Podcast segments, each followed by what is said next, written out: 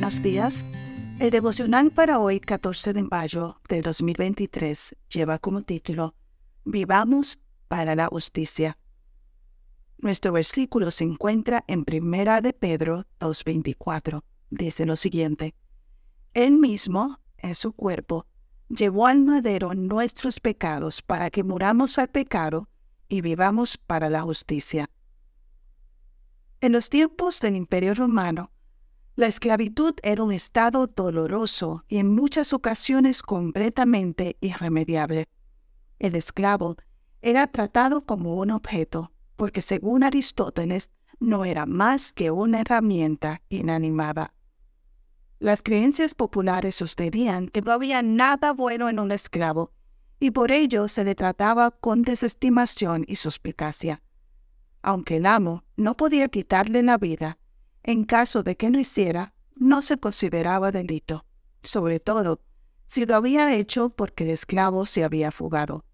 Sin embargo, llama la atención la manera en la que Pablo rompe con las normas de su tiempo y le ofrece un trato preferencial a un esclavo que había cometido el grave delito de escaparse del amo, algo insólito para la época en la carta Filemón 1, 17 a 19, leemos lo siguiente.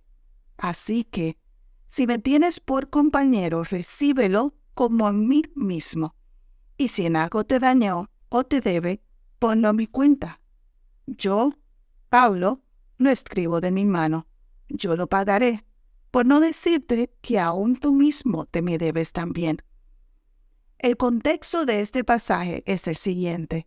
Filemón era el propietario de Onésimo, un esclavo que se le había fugado, y en lugar de matarlo, tenía que recibirlo. Pablo pudo haberle recordado a Onésimo lo que había dicho en Tito 2, 9 y 10. Exhorta a los esclavos que agraden en todo, que no sean respondones, que no roben, sino que se muestren fieles en todo. Pero Pablo no le restiega en la cara la falta a Onésimo. Lo más asombroso es que el apóstol usa una fraseología financiera que solo aparece aquí en el Nuevo Testamento para afirmar que lo que fuere que hubiera hecho el esclavo, él asumiría la responsabilidad. Si Onésimo tenía una deuda con su amo, bien fuera por robo o como consecuencia de la fuga, Pablo cargaría con ella. ¿No es eso un pálido reflejo de lo que Cristo hizo por nosotros?